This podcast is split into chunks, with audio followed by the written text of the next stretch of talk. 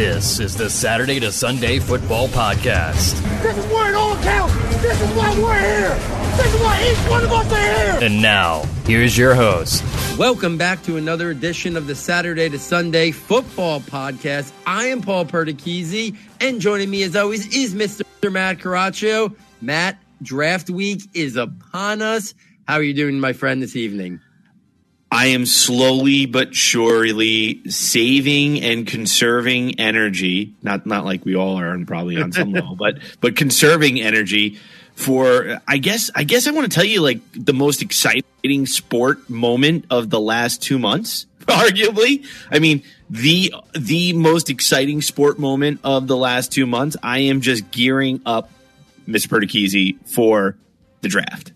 Yeah, absolutely. I mean, it's upon us. You know, we've had on tremendous guests. If you've missed any of the shows recently, please, you know, go back and listen to them. Sig Bloom, Matt Waldman, Graham Barfield. We did the you know, the Dynasty rookie mock draft. We had people, a uh, great guest on, Danny Kelly. I mean, the list goes on and on. We've been providing coverage, hopefully as a welcome distraction. Again, you know, our best to everybody and their loved ones. Hopefully everyone is practicing social distancing, staying safe and healthy during these crazy times and using the NFL draft and all the great coverage that's out there, you know, from our podcast to so many other podcasts out there, stuff on TV, you know, uh, other podcast coverages, you know, radio coverages. There's so much out there on the NFL draft. Hopefully, it's been a welcome distraction to people who are fans of the NFL, fans of the NFL draft, fans of college football. And I know for myself, it, has been a welcome distraction to, to get away from the norm. So tonight's our final ranking show. We've been talking about these guys since last summer. We, you know, divulged our rankings, you know, last July and August. And we've been watching these guys for another whole season. You know, the pre-draft process a little bit different this year, which, you know, kind of true more to me and you is more based on just the film. You know, we didn't have all that extra noise and, and, and pro days and stuff like that to even kind of potentially seep in a little bit. We had the combine and then things pretty much shut down. So, so let's get right into it, Matt. Let's start the quarterbacks you know, take us through the, the top of your quarterbacks, maybe just straight list who your guys are. And then maybe I'll find a question or two based on your rankings that I want to pose to you about them. Yeah, I mean it, uh, it's pretty much chalk. I mean, I don't I don't think it's really going to differentiate that much from you know most people out there. I mean, I have Tua Tagovailoa at number one. I have Joe Burrow at number two. I have followed by Justin Herbert and Jake Fromm, who, to be honest with you, I'm still jostling back and forth. So as of this moment, this episode, those two seem to be in that order, uh, and Jordan Love coming in at number five. So those are my really my top five. And then after that, obviously it goes to the Easons and the Hurts and the Anthony Gordons of such. So those are my main top five. And like I said, um, I, I, keep jostling back between Herbert and Fromm, between the toolsy potential and then the just the just the rock solid executor of the position, which is what I think Jake Fromm is. And that's that's kind of where I am, Paul. What about you? Can where do you where do you kind of sit right now?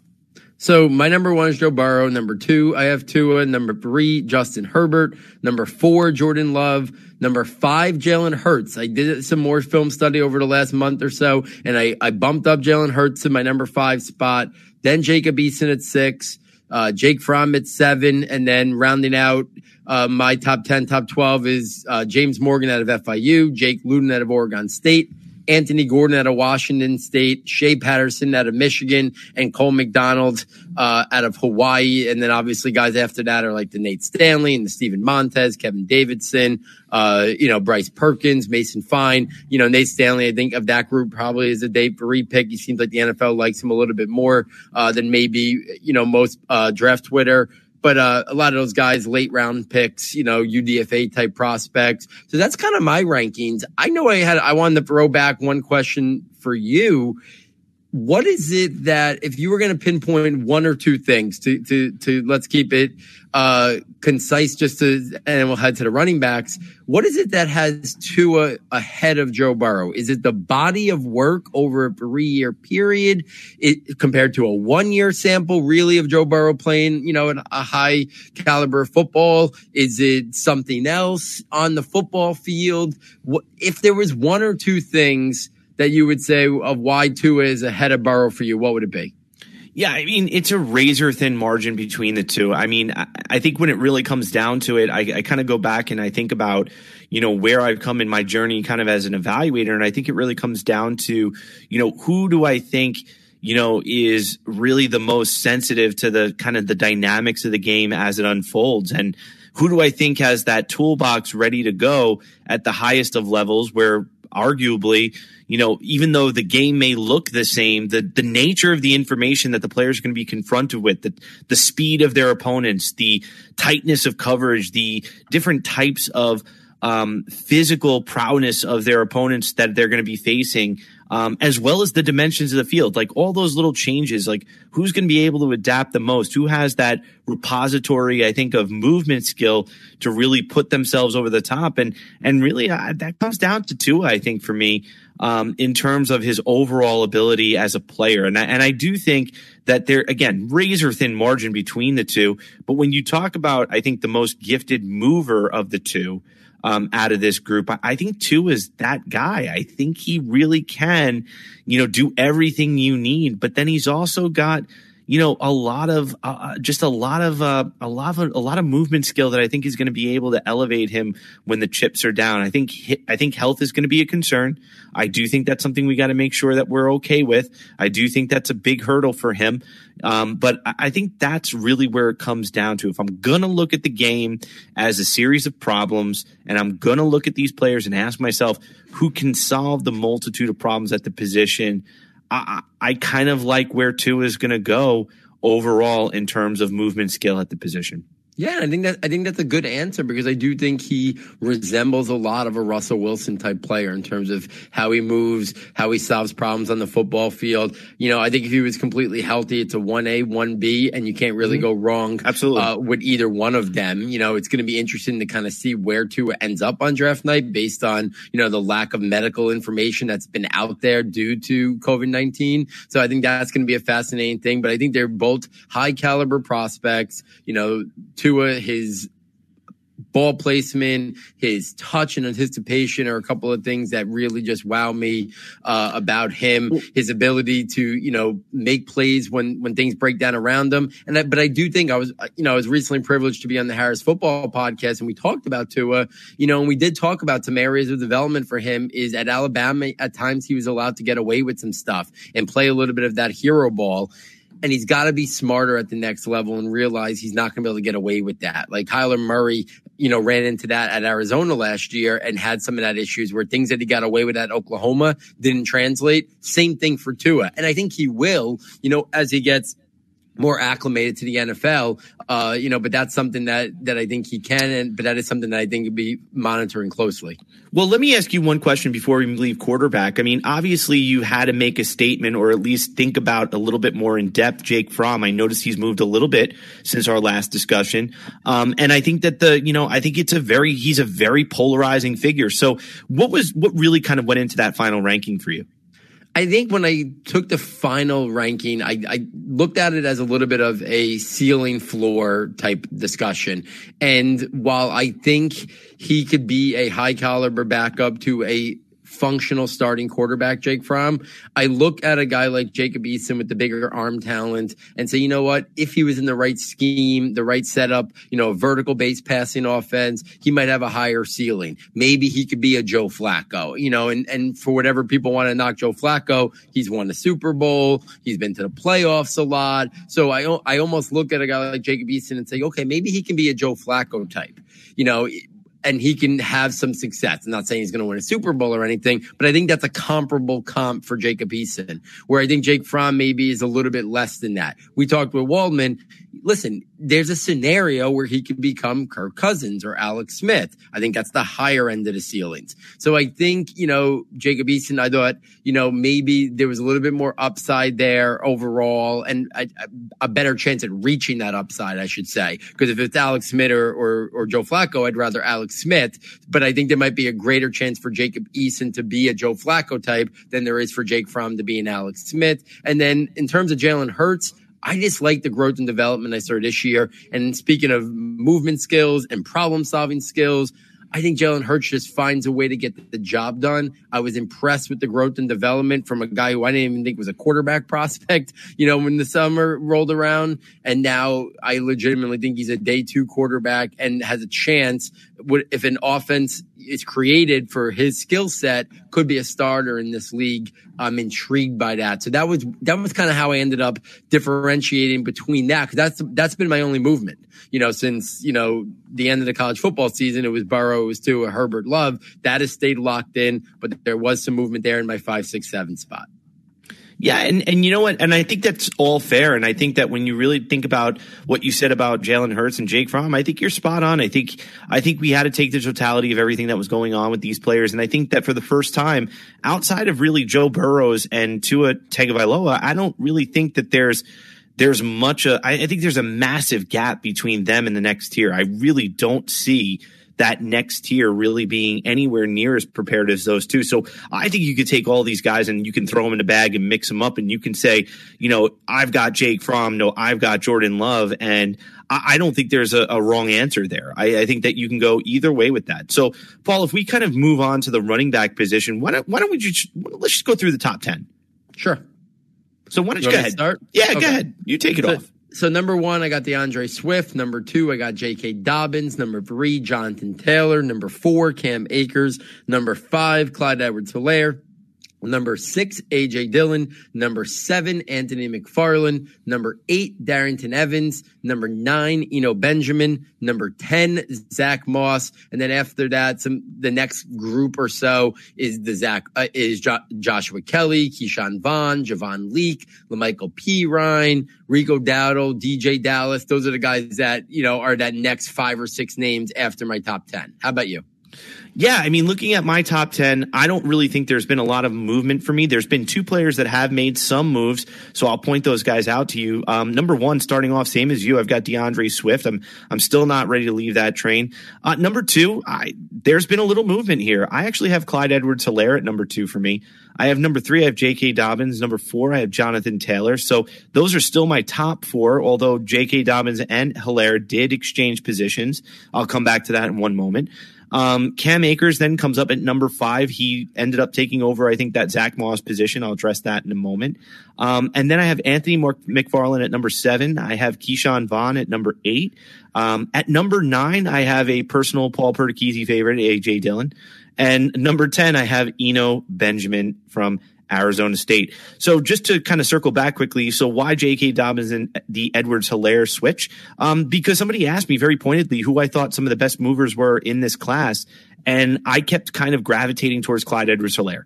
And if I think he's one of the best movers in the class, if I think he's one of the most um, skillful players at his position, um, I, I, felt like even at number three, there could be an argument for me being too low, especially when I think that he has, as I've said before when we were on the podcast with Graham Barfield, I mean, we all agreed he is the best route runner in this class, and we haven't seen the likes of him, I think, since Christian McCaffrey in terms of being able to separate from defenders. I think that's a, as Paul, as you would say, a remarkable calling card, one in which a team can build kind of their identity off of from an offensive standpoint. I think he's a player that could be on the field very consistently. Um, but J.K. Dobbins is no slouch himself. Cam Akers, listen, this has been foreshadowed for for a long time.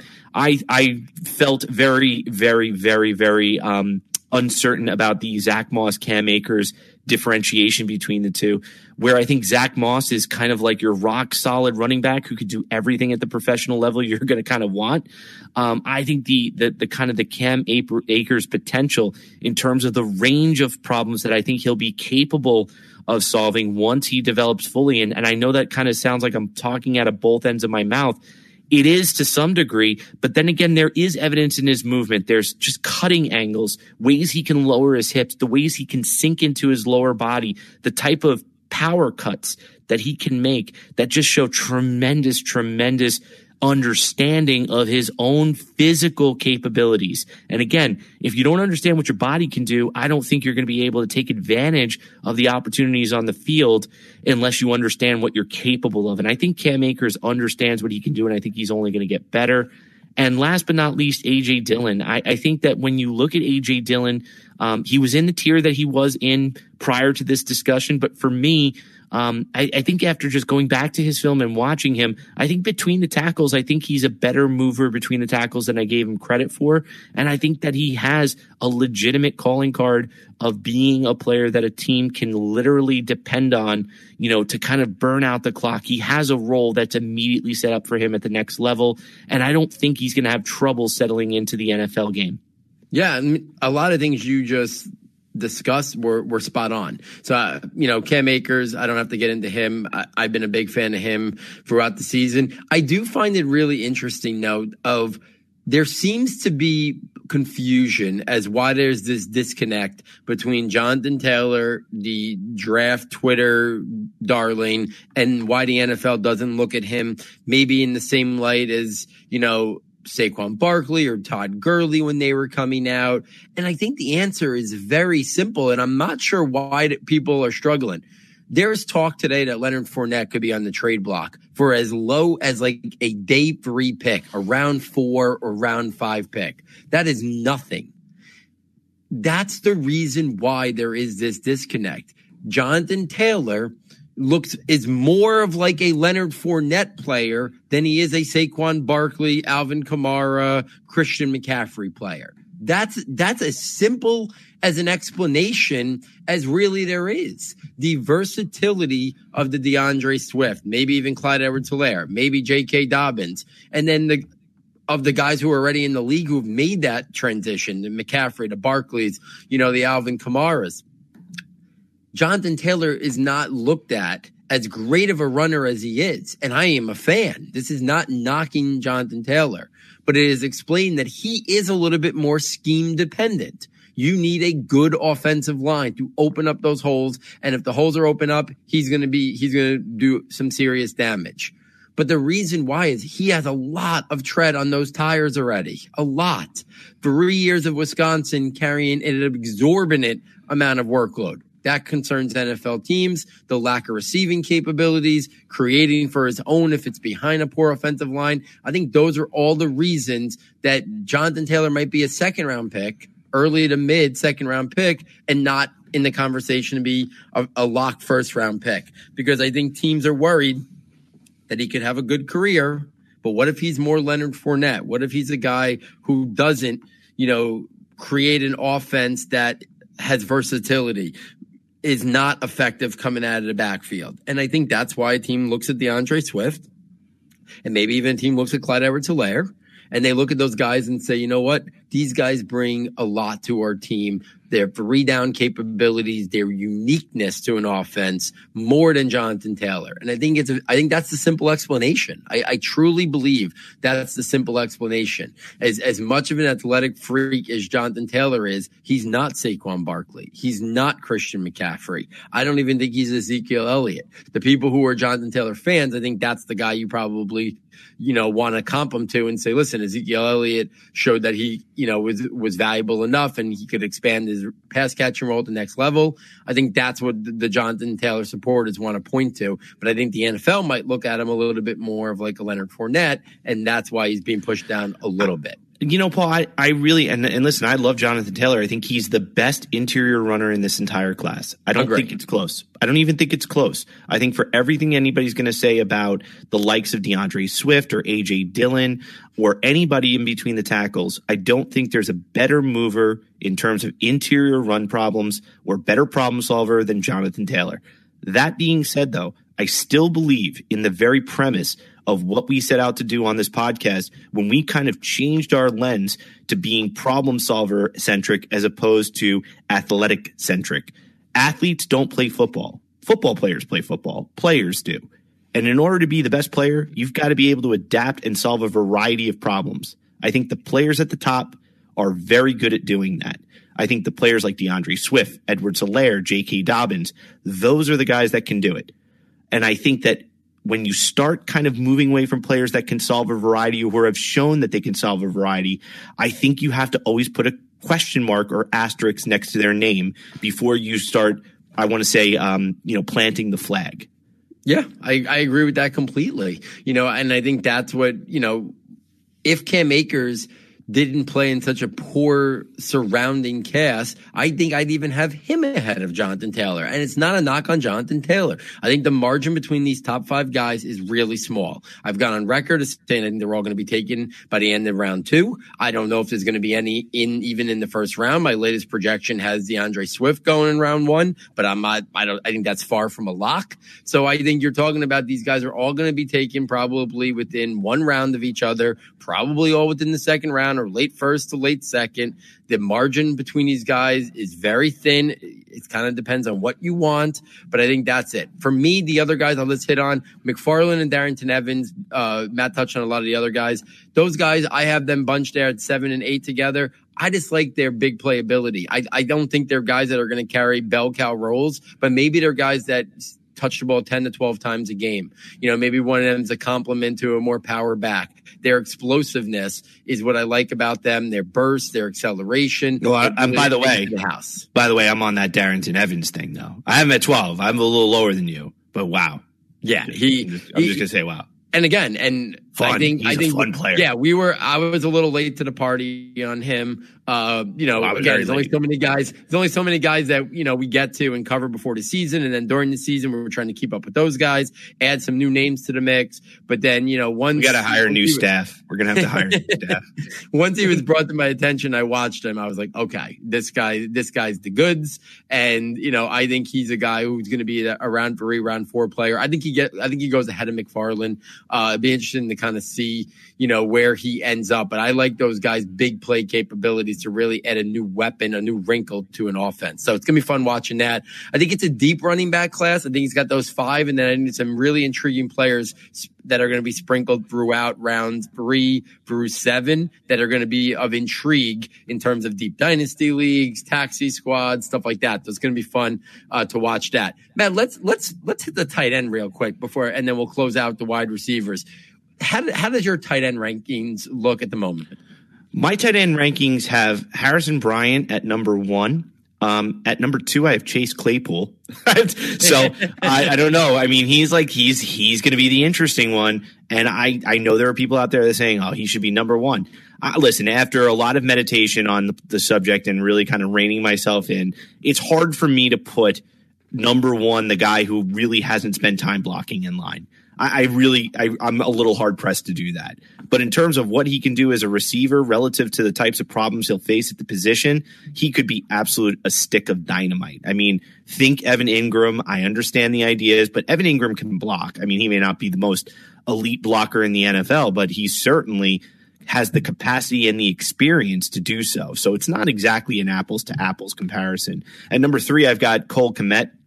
And number four, I've got what I consider the boom dust, the boom bust home run kind of player that I'm going for in the draft, and that's Albert Okwuegbunam. I like him at number four. Um, at number five, at number five, I've got Adam Trautman, and then at number six, I've got Harris. Uh, they got Hunter Bryant, and at number seven, I got Devin Asiasi. Uh, eight, I got Thaddeus Moss. Nine, Brycen Hopkins. Ten is Colby Parkinson, and that's pretty much where I round out. Yeah, and listen, I think our order is pretty different, but I, I, think that's this tight end class. I don't think there's much clarity in this tight end class. I have Adam Trautman at number one. I have Harrison Bryan at number two. I have Cole Kmet at number three. Hunter Bryan at number four. Devin Asiasi at number five. Brycen Hopkins at number six. Albert Okwuegbunam at number seven. Colby Parkinson at number eight. Thaddeus Moss at number nine, and then Josiah Deguara from Cincinnati at number 10. If I was to put Chase Claypool there, I would, he would be in my top three. I haven't really given that enough thought yet to know whether he'd be ahead of Trautman at number one or in between Trautman or Harrison Bryan or after Bryan. He'd be, he'd be ahead of Cole Kmet, his teammate there at Notre Dame. So he'd be in my top three for sure listen, I like I, when I watch Adam Trautman coming from a smaller level school. I see some Dallas Goedert in him. I, does he turn into that player? I don't know, but that's who I see. I think Harrison Bryant tested out a little bit, you know, less athletically than I think we thought, but I still think he's a really good player. He really gives his all in terms of blocking too. He's a guy that I think people thought he couldn't do it. I don't think that's he's not. It's not a strength of his, but he's he's he's functional in it, which I think you know increases his value. You know, Cole Kmet tested out as a better athlete than I thought. Thought. But again, I think he, I don't think any of these guys deserve to go in the top two rounds of the draft. I think Hunter Bryant was getting some Evan Engram comp early on. I always thought that was off base. He's not nearly as athletic, not nearly as big. I see more Jordan Reed, you know, Trey Burton type player. I'm most intrigued, I think, with Devin Asiasi because I, I think he offers the the capacity to become a three down in line, you know, versatile, you know, two way tight end in this group he has the body type for it. He hasn't been asked to do a ton of blocking, but I think it's something that he can grow into. Hopkins, very much an athletic guy, pass catcher. Okwuegbunam, we talked a lot about him. I've seen some Mike Gesicki comps in terms of just his pure athletic ability and pass catching. I can see that. Colby Parkinson's another guy. I, you can make the case he's similar to Mike Gesicki. He's not going to be a guy asked to do much blocking, you know, and then Thaddeus Moss, Dugar a little bit later on in the draft. I think those guys are, are functional, solid blockers, solid pass catchers, good number two tight ends probably, uh, for those guys. So that's kind of how my tight ends, anything else worth discussing in the tight ends, Matt? Or no, I mean, honestly, I, honestly, I'm still struggling with this position even as I look at it. I mean, because there's there's just such a razor thin margin. I feel like between you know number one and number ten. Yeah. I mean, I, I could see that argument. So I think that's the real, that's the real kind of like, kind of kernel of knowledge, I think, to take away from this, which is none of us are drafting tight ends early in our heavier dynasty drafts. We're just not. We did, it's just not there. We're just not sure. So, Paul, as we kind of transition maybe over the wide receivers, why don't you go ahead and take us through your top 10? And then maybe because the, the, the wide receiver position's a little bit deeper, maybe we'll go out to 15. Yeah, I mean, I, I, let, let's extend it out a little bit because this class is just, it's just crazy. Number one, I got Jerry Jeudy. Number two, CeeDee Lamb. Number three, Henry Ruggs. Number four, Tee Higgins. Number five, Jalen Reagor. Number six, Justin Jefferson. Number seven, Laviska Shenault. Number eight, Brandon Aiyuk. Number nine, KJ Hamler. Number 10, Denzel Mims. Number 11, Bryan Edwards. Number 12, Michael Pittman Jr. Number 13, Chase Claypool. Number 14, Devin Duvernay, and I have at number 15, Donovan Peoples Jones. I could just keep this list going for another 15 names of intrigue, like guys that are probably in many people's top 15s that I didn't even mention. Van Jefferson, Tyler Johnson, Antonio Gibson, Lynn Bowden, KJ Hill, Quintez Cephus, Collin Johnson, Antonio Gandy Golden. The list just keeps on going. You know, those are, those are my next guys on the list, but it just shows you how deep it is. For me, the biggest thing that I've adjusted is I bumped Henry Ruggs up over Tee Higgins.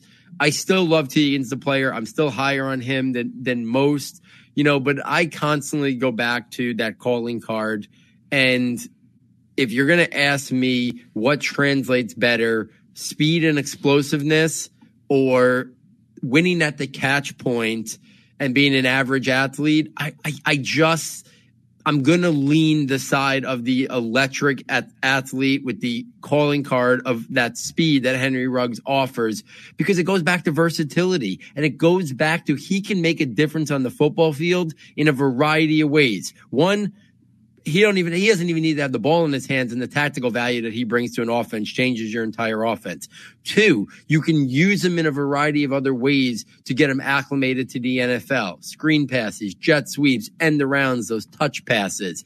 And then he still offers that big play threat. He can make things happen. So that's why he can win in, in a more variety of ways that I think Tee Higgins is going to, at the NFL level, he's going to win at the catch point. And I think he can, and I think he'll be good. And for everybody that says Laquan Treadwell bust and this guy bust, well, then there's also guys like Kenny Golladay and Alshon Jeffery, you know, and other players like that who do translate. So I do believe Tee Higgins is going to translate, but that was my biggest switch probably in the last month or so in terms of my wide receiver rankings. Everything else pretty much stayed status quo for me in terms of my top 15.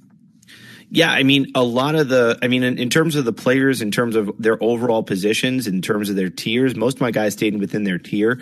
Um, so, I mean, there are a couple of movements within the tier, which I'll highlight as we go through, but my top 15 are as follows. I've got number one, I've got Jerry Jeudy. Number two, I have Jalen Reagor. Three, I have CeeDee Lamb. Four, I have Bryan Edwards at, out of South Carolina. Number five, I have Tee Higgins. At six, it's Justin Jefferson. At number seven, it's Henry Ruggs. At number eight, it's Shenault. At number nine, I got KJ Hamler. At number 10, I have Michael Pittman Jr. At number 11 is Denzel Mims. At number 12 is Brandon Aiyuk. At number 13 is Donovan Peoples Jones. At number 14 is Devin Duvernay. And at number 15, rounding out my top 15, uh, is going to be Chase Claypool. So right after that, I have KJ Hill. Um, he would be my next guy at number 16. Um, so, you know, overall, I mean, really the biggest move for me has been my heartthrob, which is Bryan Edwards moving a step back.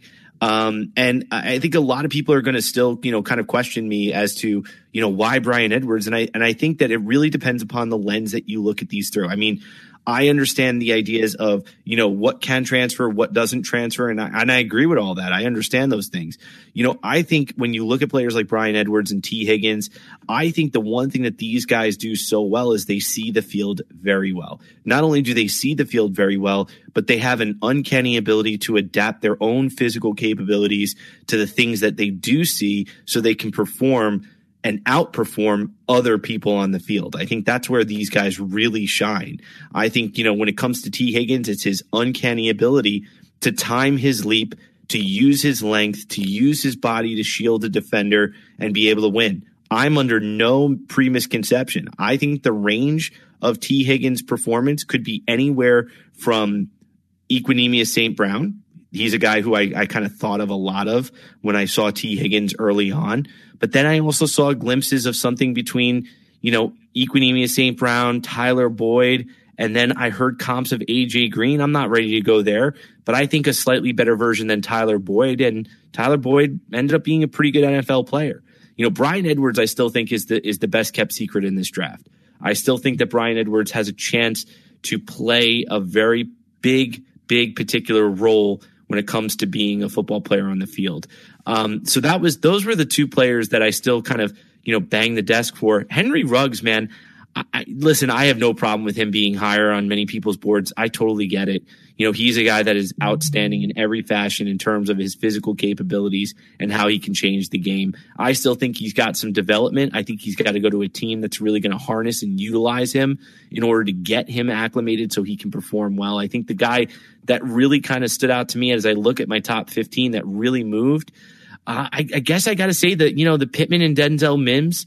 You know, I but I think that these were guys that I was hankering for them to make moves earlier in the year. It was a matter of seeing if they took that next step. And Denzel Mims this did that this year. I think he's exceptionally developmental. There's a lot more for him to learn, but he's already so gifted at what he does that I think that the sky's the limit for him. And I think Michael Pittman, I still think I'm criminally low on him at being number 10. I, I think Michael Pittman and Denzel Mims is just a testament to the depth of this class. And I think we should all take kind of, kind of like, like we said, a kernel of knowledge away from this episode.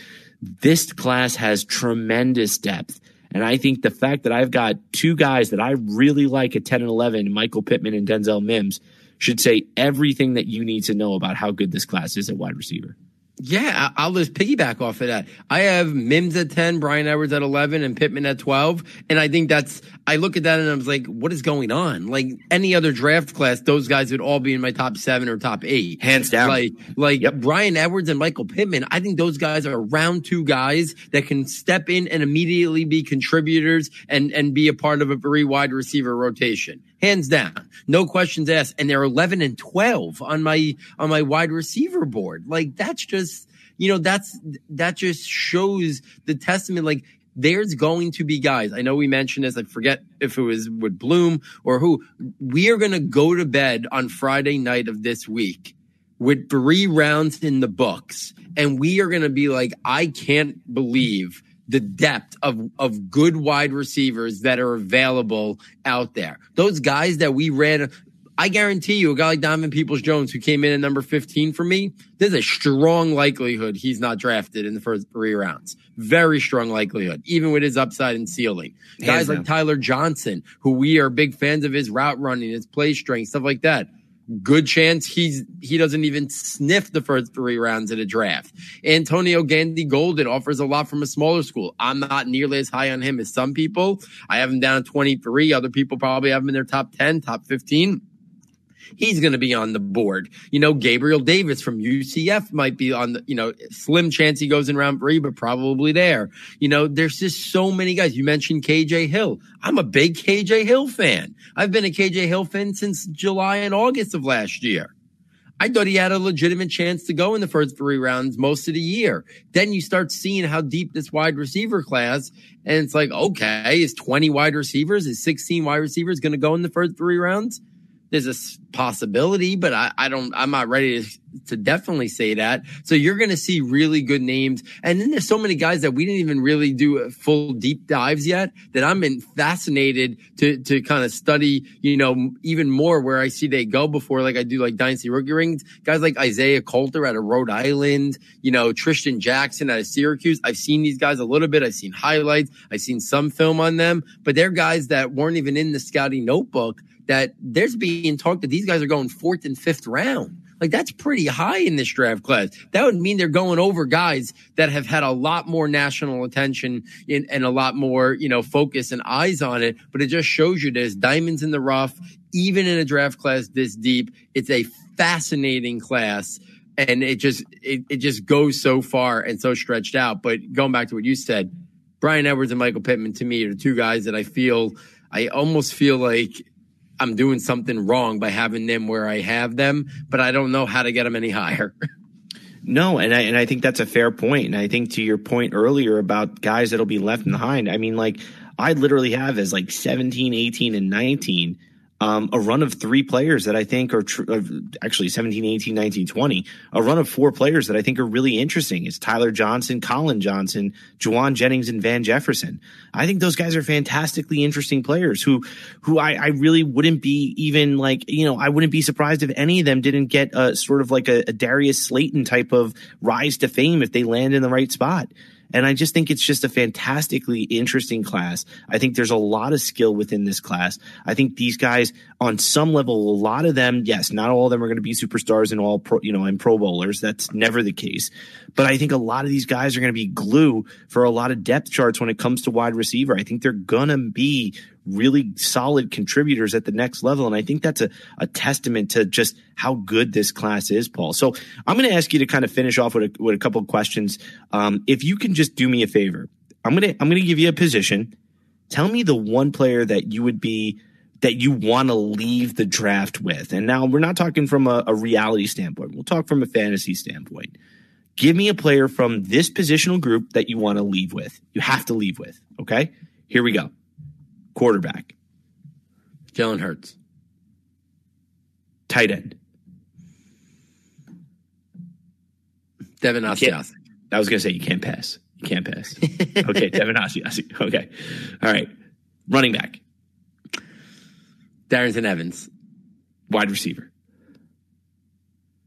Brandon Aiyuk.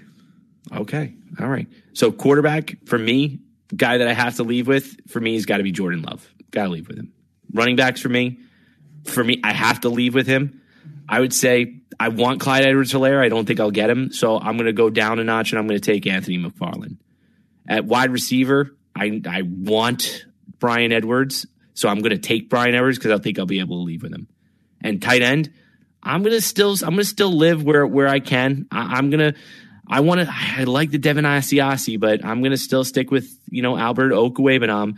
I'm gonna I want to leave with him. I want to leave with him or Chase Claypool. If Chase Claypool ends up being that tight end, I want to leave with Chase Claypool. In which case, I might take Chase Claypool at tight end over some of my players at wide receiver. As crazy as that sounds. Yeah, I mean, and listen, when I was doing this, when you asked me the question, I was thinking more guys. Like I wasn't even, I wasn't even including anybody who I thought would be a first round rookie pick because I just think I just think it's too hard to say you need to leave with him because you don't know where these guys are going to go and you know if you don't have an early pick you're not going to be able to get D'Andre Swift. So like I was thinking more guys who were second, third round guys that I am a fan of right now. Maybe some of these guys even fall to the fourth round if they don't have some draft capital, you know, or some of the tight ends are really going to fall far. That I'd be like, okay, I believe in this guy. It's the fifth round. Devin Asiasi still there. I'm taking him. It's the third third or the fourth round, Darrynton Evans is still there. I'm taking him. Brandon Aiyuk would probably have to be a second round guy for me, but I think he's going to, you know, draft Twitter and fans Twitter don't seem to like him as much. So I think he could be a guy that could slip to the late part of second round, and I would definitely attack at the late part of round two. Jalen Hurts, again, it all depends on your quarterback settings. You know, super flex, he goes a lot higher, but in a one quarterback league, he might be sitting there somewhere, you know, in the late part of round two or middle of round three, and I'd be intrigued by him for that dual capabilities. But I, I, like exercises like this. I like talking for Rudy's final rankings one more time with you because it's just fun to kind of, you know, put a little bit of a bow on these guys in terms of our evals, in terms of we don't know landing spots. Next time we talk about these guys, we're going to, we're going to finally have destinations. We're going to have, you know, landing spots, depth charts, immediate opportunity, scheme fits. Then this is why Matt and I don't do dynasty rookie rankings until after the draft. We do our draft eligible rankings based on film and traits and problem solving capabilities. We do our tiers but there's no reason to do dynasty rookie rankings because dynasty rookie rankings will fluctuate and move. Matt, you have Cam Akers as your number five running back, correct? Correct he gets taken by the Chiefs in the round two, he probably jumps to number one on your running back boards. And that's the whole premise of why we don't do dynasty rookie rankings now, because the margin of these guys is thin and landing spots, immediate opportunity are going to dramatically swing these results. You know, so that's that's the premise. Because sometimes we get asked questions like, "Why don't you guys have you know di- fantasy rankings yet?" And eh, there's no reason to have fantasy rankings yet. Right now, we have rankings based on their talent. And then once we know where, then we can start making actual fantasy oriented rankings. Until then, in my in my opinion, it's fun to do mock drafts. We do them here, we enjoy them. But I I'm doing my mock drafts just based on talent, and sometimes I'll skew to a position. Sure, like we know if it's one quarterback, quarterbacks aren't as valued as much, stuff like that. But everything right now is just based on our thoughts but next time we talk, that'll start to change. Well, it always goes back to it. Are you more scared of being in a room with a tiger that's in a cage or being in a room with a tiger that's not in a cage? Because the environment matters. And if, the tiger's in the cage and I'm in the room, I mean, honestly, I don't like either one of them. But if I'm in the room with the tiger in the cage, I'm a hell of a lot more comfortable. So where these guys end up is going to really end up being a big thing. And Paul, just before we kind of close out this this episode where we went through all these different rankings, it would be remiss not to at least talk a little bit about the projections notebook that you just recently released. And really, I mean, it is absolutely the best catnip for watching the NFL draft. It is the TV guide, as we've called it many times. So, Paul, as you kind of exit this show, I want to do two things. First, I want you to tell me one player in each position that you're hearing the buzz about the most that we're not thinking about, and then close it out. And then close it out with a description of what that draft notebook has to offer. So, like quarterback position, based on all your research, everything you've compiled, what player do you sense the NFL seems to be higher on than most people get credit for? Yeah, I think Justin Herbert's going to go ahead of Tua. So I think that's the big one right now. The the whispers out there are that Herbert goes before Tua. The medicals of Tua have some teams scared off by him. So I think that's the big news at the quarterback situation right now. And then does Jordan Love fall out of round one or get taken in round one? I think now is a legitimate question due to Tom Brady going to Tampa Bay, Philip Rivers going to the Colts. So I think those are the quarterback questions. At the running back, I think the, the big thing is the NFL does not view Jonathan Taylor as RB1. And I'd be stunned if he is RB1. I think, I think there's a legitimate chance he's the third or fourth running back that comes off the board. I think D'Andre Swift or, and Clyde Edwards Helaire have a legitimate chance to be the first two running backs off the board. I think that's the, the buzz. I don't think we're going to have more than six at most, maybe seven running backs, you know, go in the first three rounds. And, and part of that's whether or not people, uh, list Antonio Gibson as a running back or a receiver. I think the big five go, and then maybe Darrynton Evans uh, and a guy like you know Antonio Gibson uh, could be the sixth and the seventh outside chance on AJ Dillon and you know Benjamin at the wide receiver. I think we have four locks in round one: Jerry Jeudy, CeeDee Lamb, Henry Ruggs third, and Justin Jefferson. And I think one more gets in, whether that one is Jalen Reagor or Brandon Aiyuk is, where I would kind of, you know, take my best guesses with an outside shot that's Tee Higgins or Denzel Mims. In terms of the tight end group, Cole Kmet, Adam Trautman, Harrison Bryant, and Albert Okwuegbunam to be the four, and Bryant and Albert Okwuegbunam to be the four names that come off the board potentially on day two. I think that's the buzz building there. Uh, you know, I can go through, we'll keep it to the skill players because that's mostly what we've been talking about. But guys, if you're a fan of that, I have my my projections for every position. So I just talked about quarterbacks, running backs, wide receivers, and tight ends. I have O line, defensive end slash edge, defensive tackle slash D line, linebackers, cornerbacks, safety, special team players. I have my projected top 32, my projected top 106, and my projected top 255. Last year, 25 out of 32 in round one, 86 out of the, uh, I think it was 104 last year in the first three rounds. And then I think it was 205 out of 254 picks in the entire draft. So you get those. It's very easy to read the projected tabs. It works horizontally by position. It's very easy to see. I have columns that just miss guys who I think were just below the round one, guys that uh, were just below the top three rounds, and then guys that I think could get drafted, but just missed out on my projecting the top 255. And then I have tabs for every position, quarterback, running back, wide receiver, tight end, O line, edge, all the way through all defensive positions where I have their how they win, snapshot of the player, some concerns in developmental areas, their height, their weight, any combine testing and measurements. And then it's ordered not alphabetical, not in my rankings, but in the order of the way I expect it to go. I highlight it and keep it updated throughout the draft as I am live tweeting every pick as well.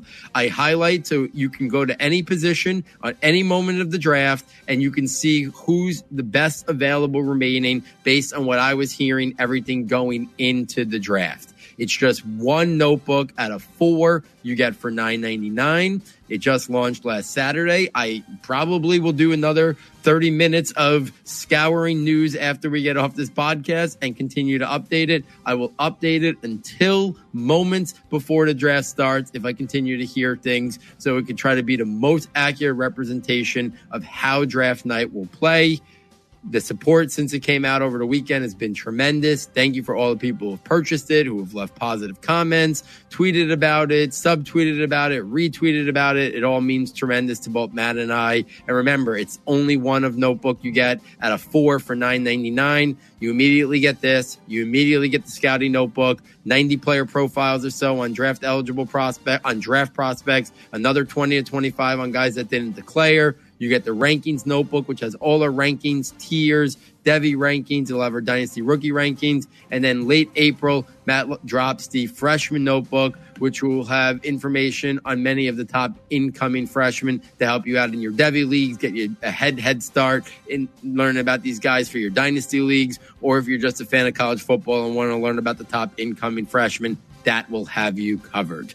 So, on behalf of Matt, on behalf of our sound tech engineer, David Nakano, and myself, thank you for joining us. And we look forward next time taking you from Saturday to Sunday.